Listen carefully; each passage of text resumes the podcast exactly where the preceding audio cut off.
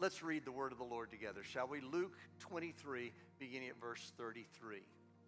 When they came to the place called the skull, there they crucified him and the criminals, one on the right and the other on the left. Now skip down to verse 39 and let's read. One of the criminals who were hanged there was hurling abuse at him, saying, Are you not the Christ? Save yourself and us. But the other answered and rebuking him said, Do you not even fear God, since you are under the same sentence and condemnation? And we indeed are suffering justly, for we are receiving what we deserve for our deeds. But this man has done nothing wrong. And he was saying, Jesus, remember me when you come in your kingdom. And he said to him, Truly I say to you, today you shall be with me in paradise. Now, Lord, open our hearts that we may hear, receive, not so much what the preacher is going to say today but what the Spirit will say to us in the midst of the preaching. I lift up other life giving churches and I pray blessing upon them. And I pray for our loved ones not yet walking in right relationship with you. I pray especially for sons and daughters who have wandered from the faith. And I ask that you will draw them back to a place of repentance. O oh Lord, look with mercy and compassion upon them. Send the Holy Spirit after them to draw them. Don't let one of them be lost, I pray. I thank you for hearing our prayer today. I thank you for what you have already done. And I thank you for the promise of what you're going to do. I pray all of these things today in the only name that matters the matchless name of Jesus. Amen. You may be seated.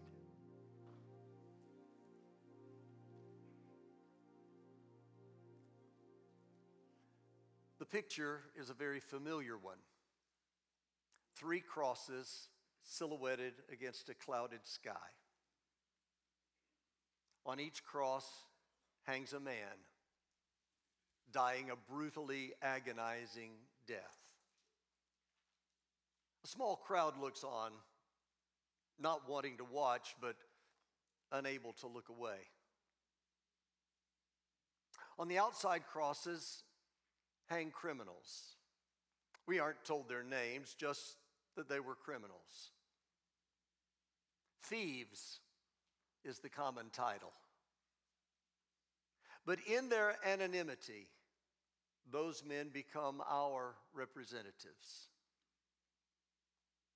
On one of the crosses hangs a criminal who jeers, ridicules, and hurls abuse at the man on the middle cross. This is the cross of rejection. This is the unbelieving man. This is the selfish man. This is the remorseless man. In all likelihood, this man had heard of Jesus. No doubt he had learned of his claims from others. It's entirely possible that he had witnessed one of the many miracles performed by Jesus, for they weren't done in secret, but were out in the open for all to see. In spite of knowing the words of the prophets, in spite of hearing the testimony of the people, in spite of witnessing the miracles performed, this man remains unbelieving. Writhing in agony, he yet refuses to believe. Coming to the last moment of his life, he rejects the only hope of eternal life. There's no remorse, there's no repentance. He's guilty of the crimes of which he is accused. Everybody knows he's guilty. Even he knows he's guilty. But there is no shame, there is no pleading for forgiveness.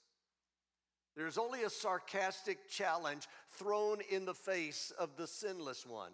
Are you not the Christ? Save yourself and save us. Uh, don't misunderstand me. I don't want to change my ways.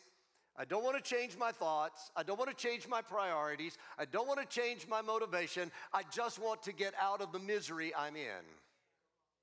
The only thing I want to change is my circumstance.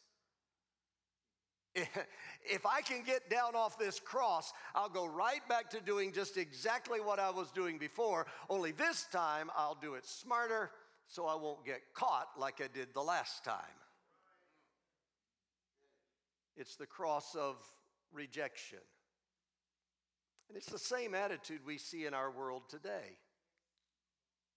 See, everybody wants things to be different as long as nothing changes. Everybody wants their life to be better as long as they can have it on their terms. Problems we have in our world today are a direct result of our rejection of God's law, God's plan, God's will. We've gone our own way. We've ignored the commandments, reducing them to good suggestions or dismissing them as quaint ideas. Relics of a bygone era, but certainly not applicable in our enlightened age. As a result, we found ourselves in more trouble than we can ever hope to escape.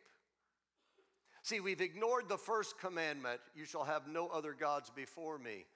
As a result, we've dismissed the judgment of God and lost the sense of the absolute.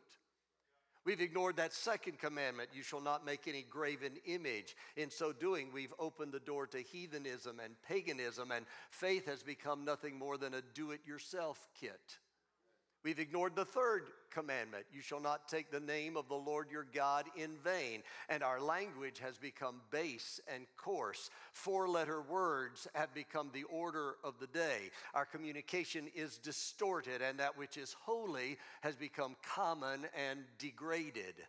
We've ignored that fourth commandment remember the Sabbath day to keep it holy. Consequently, we've exhausted ourselves and our resources, always trying to get the jump on the other guy, always trying to get ahead. We end up frustrated and suffering from physical disorders brought about by a lack of quality rest. We've ignored the fifth commandment honor your father and mother. As a result, we've lost the meaning of respect. And if children don't respect their parents, they don't respect their teachers. If they don't respect their teachers, they don't respect law enforcement officers. If they don't respect law enforcement officers, they don't respect the law. If they don't respect the law, then we have anarchy and rebellion and increased violence and crime.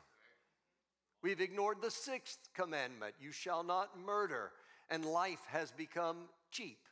We're destroying our future by killing our offspring before they can be born. Murder goes unpunished. Any perceived injustice becomes a twisted rationale to indiscriminately take innocent lives, and we live in a state of fear. We've ignored the seventh commandment you shall not commit adultery. We've lost the sanctity of the home.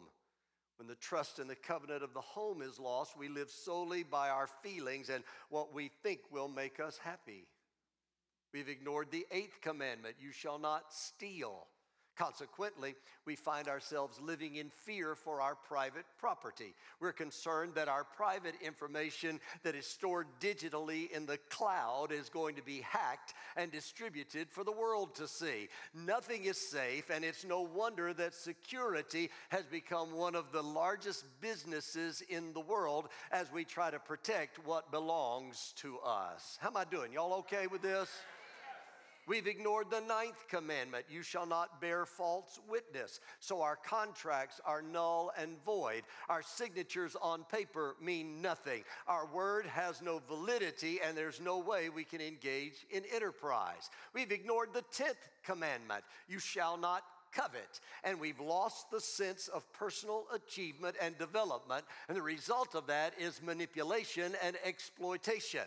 The bulk of this world is clinging to the cross of rejection. As a result, this world is in terrible shape and only getting worse. The man on the cross of rejection had no remorse, only ridicule. And in death, he was forever lost. On the, op- on the opposite side, there was another man on another cross. And this was the exact opposite of this first man. Whereas the first was the cross of rejection, the cross on the other side was the cross of repentance. When the first thief mocked and ridiculed, this man rebuked him. He didn't try to justify himself. He didn't try to escape his punishment. He acknowledged his guilt. He said in verse 41 We are suffering justly, for we are receiving what we deserve for our deeds.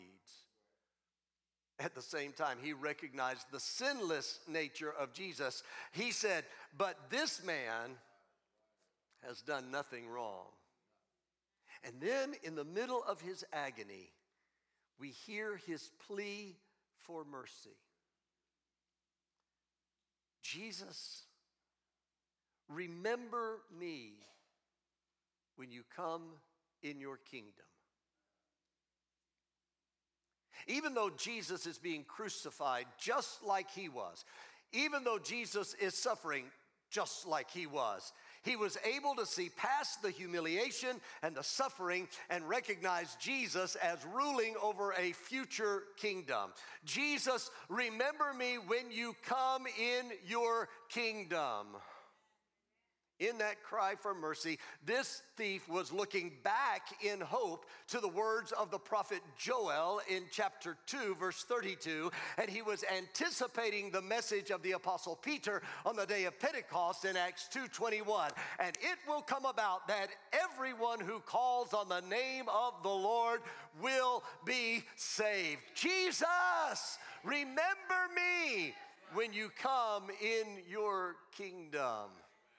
There was remorse for past transgressions. There was repentance for sin. There was recognition of Jesus as the one who would reign as king. And there was a plea for remembrance. Remember me, Jesus. Don't forget about me. Don't cast me aside. Don't ignore me. Don't hold my sins against me. Somehow, Jesus, if you can find it in your heart, have mercy on me. Remember, I was the one who rebuked the reviling thief. Remember, I was the one who took up for you in your dying moments. Remember that I was the one who acknowledged my guilt but pleaded for mercy. Remember me. That's a powerful prayer. Remember me. Watch this. Somehow, I think it goes beyond just asking for Jesus to keep him in mind and extend mercy. But it reaches to another place and another dimension. See, this is a broken man. This is a man whose bones in the crucifixion have been pulled out of joint. This is a man whose body has been beaten, bloodied, and disfigured. His body is an outward picture of the condition of his inward soul. His soul is fragmented, broken. His soul is beaten beyond recognition by the penalty of sin. His soul is ravaged by the brutality of his transgressions. This man is totally broken. His mind is tormented. His guilt is almost too great to bear. And his, in his dying moments, he cries to Jesus, Remember me. I've been torn apart. I've been dismembered. Won't you put me back together again? In your kingdom, will you have mercy on me and allow me into your presence, not maimed, not broken, not fragmented, but whole. Lord Jesus, remember me. Put me back together again. Oh, there, there just might be somebody who's part of this service today who wants to pray that same prayer. Jesus, remember me. I'm broken. I'm fragmented. I can't seem to put the pieces of my life together. I need your forgiveness. I need your mercy. I need your grace. Put me back together body, mind, soul, spirit. Remember me. Can I just tell you today that the Lord specializes in remembering people?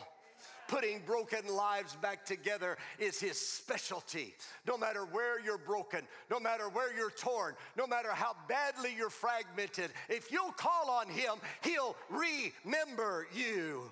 And I'm telling you, you don't have to wait until the invitation is given. You don't have to wait for a certain song to be sung. You don't have to wait for the sermon to be finished. You don't have to wait for the elders to come forward. Right now, if you're broken, if you're pulled apart, if you're desperate, go ahead and call on the Lord. Oh Lord, remember me. Don't forget a hurting soul. Don't ignore me when I'm struggling. Don't turn away when I'm broken. Remember me.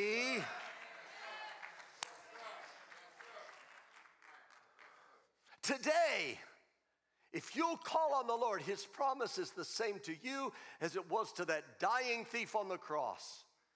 Today, you'll be with me in paradise. Today, you'll discover what it's like to have all the pieces put back together. Today I'll make you whole. Today you'll get to experience a little bit of heaven on earth. Today, today I'll remember you.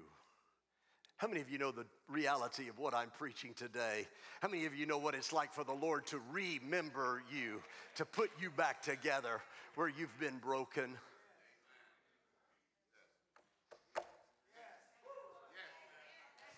Somebody ought to just take a moment and thank the Lord for remembering them.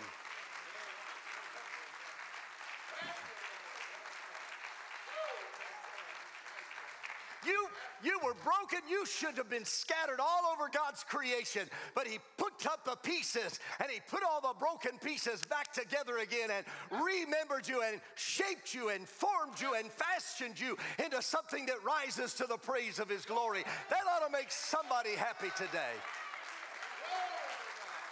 Praise be to God.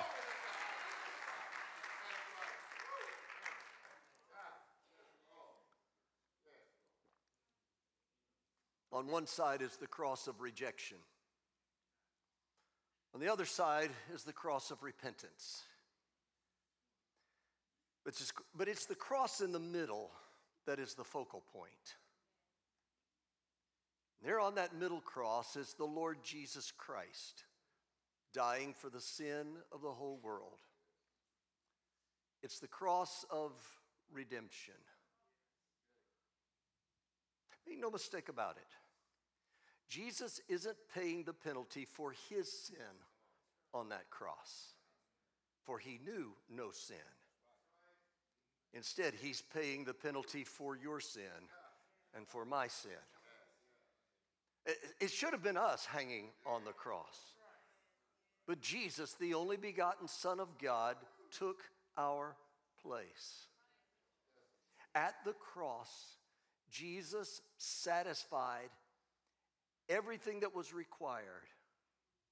He paid everything necessary to redeem you from the bondage of sin and satisfy its penalty. At the cross, He bore your sin. At the cross, he carried your grief. At the cross, He signed your pardon. At the cross, He paid your ransom. At the cross, He bore your shame in His own nakedness. At the cross, He conquered your enemies. At the cross, He spoiled the principalities that were arrayed against you. At the cross, He thwarted Satan's attempt to destroy the plan of God at the cross, he became the ultimate sacrifice. He let them nail his hands so your hands could be lifted in praise. He let them nail his feet so your feet could be free to walk in his light. He let them break his heart so your heart could be mended. He let them beat his back so you could be healed. He let them give him a crown of thorns so you could wear a crown of glory. He let them offer him a bitter cup so you could drink from living water. He let them mock him so you could have dignity. He let them drag him into an unjust courtroom so you could be justified. He let them falsely condemn him so you could have mercy. He let them take away his rights so you could have grace. He let them strip him so you could be clothed with righteousness. He let them put him through agony so you could be mentally strong. He let them scream at him so you could have peace of mind. He allowed himself to be separated from the Father so you could be reconciled to the Father. He allowed himself to die so you could live. I'm telling you, Jesus paid it all.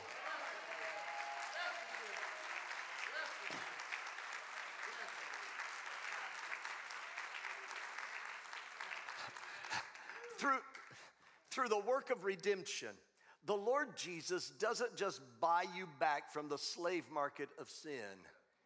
He doesn't just erase the penalty and satisfy the payment of sin. But this Redeemer now comes to you and unlocks the limitless promise and potential of your human soul.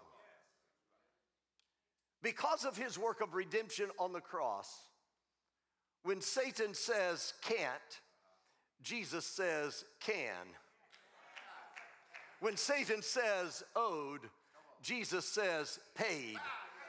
When Satan says do, Jesus says done. When Satan says failure, Jesus says forgiven. When Satan says defeat, Jesus says victory.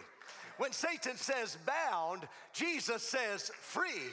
When Satan says impossible, Jesus says potential. When Satan says final, Jesus says favor.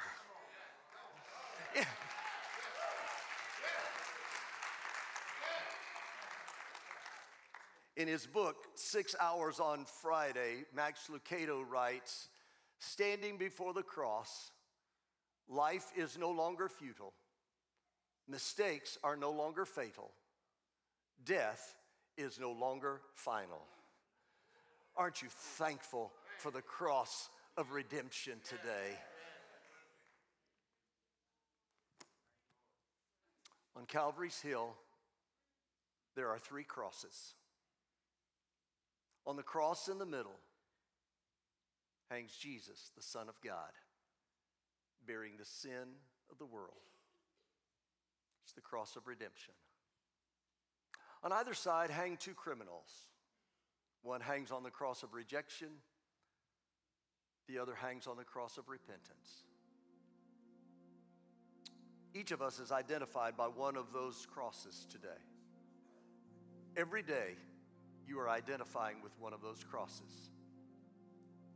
You are either rejecting or you are repenting. You're either walking away from Jesus or you're walking toward him. You are either stubbornly insisting on your own way or you are submissively surrendering to his will. You are either calling out in mockery, save yourself and save us, or you are crying out for mercy, remember me. Perhaps I'm preaching to someone who hasn't yet surrendered your life to Jesus. You haven't received his redemption. Maybe your cry today is the one that says, Jesus, remember me. If so, then this is the best place and this is the best time for you to surrender your life to Jesus. This is the best time for his redeeming work to touch your life. This is the best time for you to be remembered. Just a moment, we're going to stand and we're going to pray. If you need a touch of heaven on your life, if there's a place in your life that is broken and you need to be remembered, that I want you to come. I'm going to ask you to come and stand here in the front. Today is the day the Lord can put all the pieces back together and make you whole. See, this isn't just an invitation for those of you who have never surrendered your life to Jesus, who have never prayed to follow Jesus. This is an invitation for anyone who has a place in your life that is broken and needs to be remembered. I'm telling you, God specializes in that. I don't know what it is for you. Somebody's already come. If that's you, let's all stand, please. And if you have a place where you need Jesus to remember you, would you come now? And maybe you are coming to Jesus for the first time. I don't know the condition of your soul. Only you and Jesus know that. Whatever it is, today is the day. This is the place for you to be made whole. While you stand here, why don't you just look to the Lord and just say, Jesus, have mercy on me. I can't do this myself. Remember me. Put me back together. Put all the pieces back. Remember me. I'm going to ask some of our elders that are present in the house today, I'm going to ask you if you would come and join me in prayer for these people. If you'll just come and stand with me and pray with these people. And those of you in the congregation, maybe the maybe you sense the urging of the Holy Spirit to particularly pray for someone who has come down. Would you come and, and just gently put your hand on their shoulder and pray with them and believe with them and with me that Jesus is going to indeed confirm his word this morning and he's going to put these broken pieces back together. All over this house, would you just begin to pray with us and worship with us together as we minister in prayer to these people? I hear the Savior say, Thy strength indeed is small. Child of weakness, watch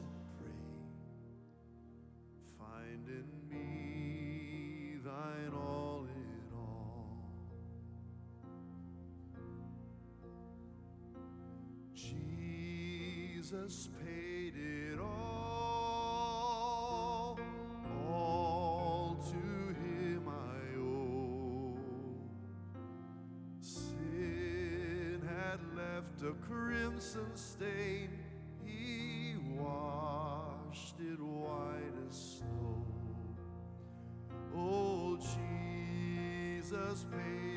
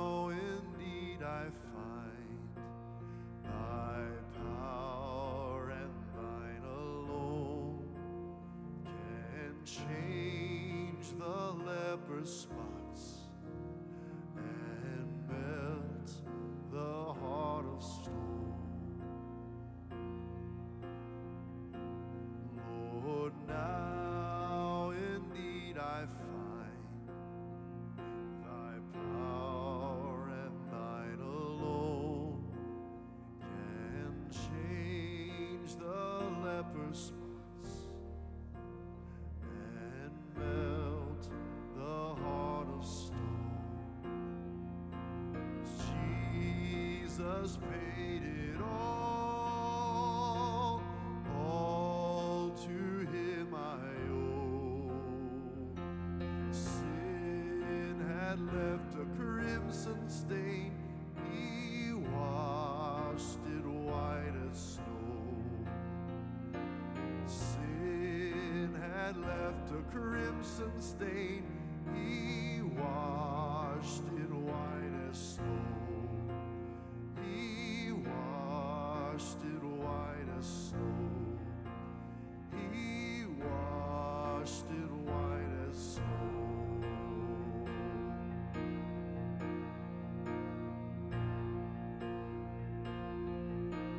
with me, church. Oh, praise the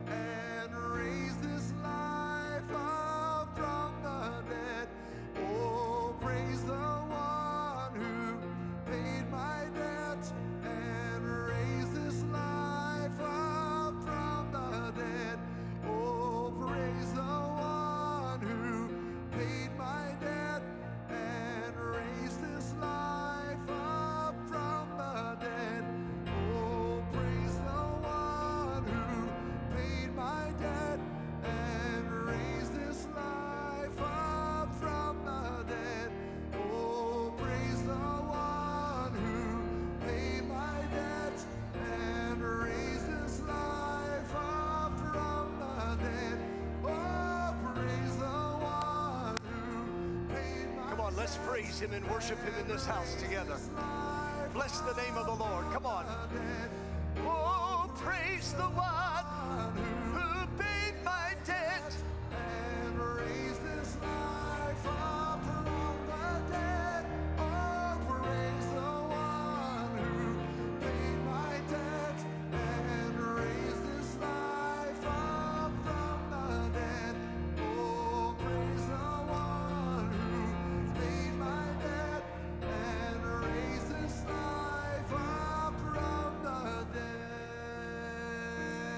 one more time, would you? Jesus paid it all. All to him I owe. Sin had left a crimson stain.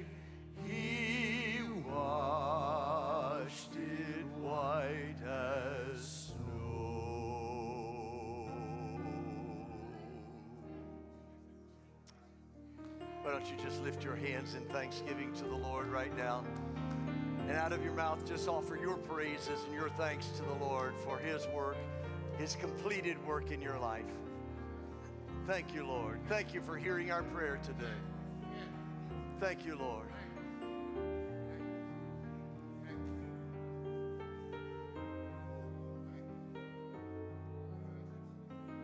Praise God. Praise God.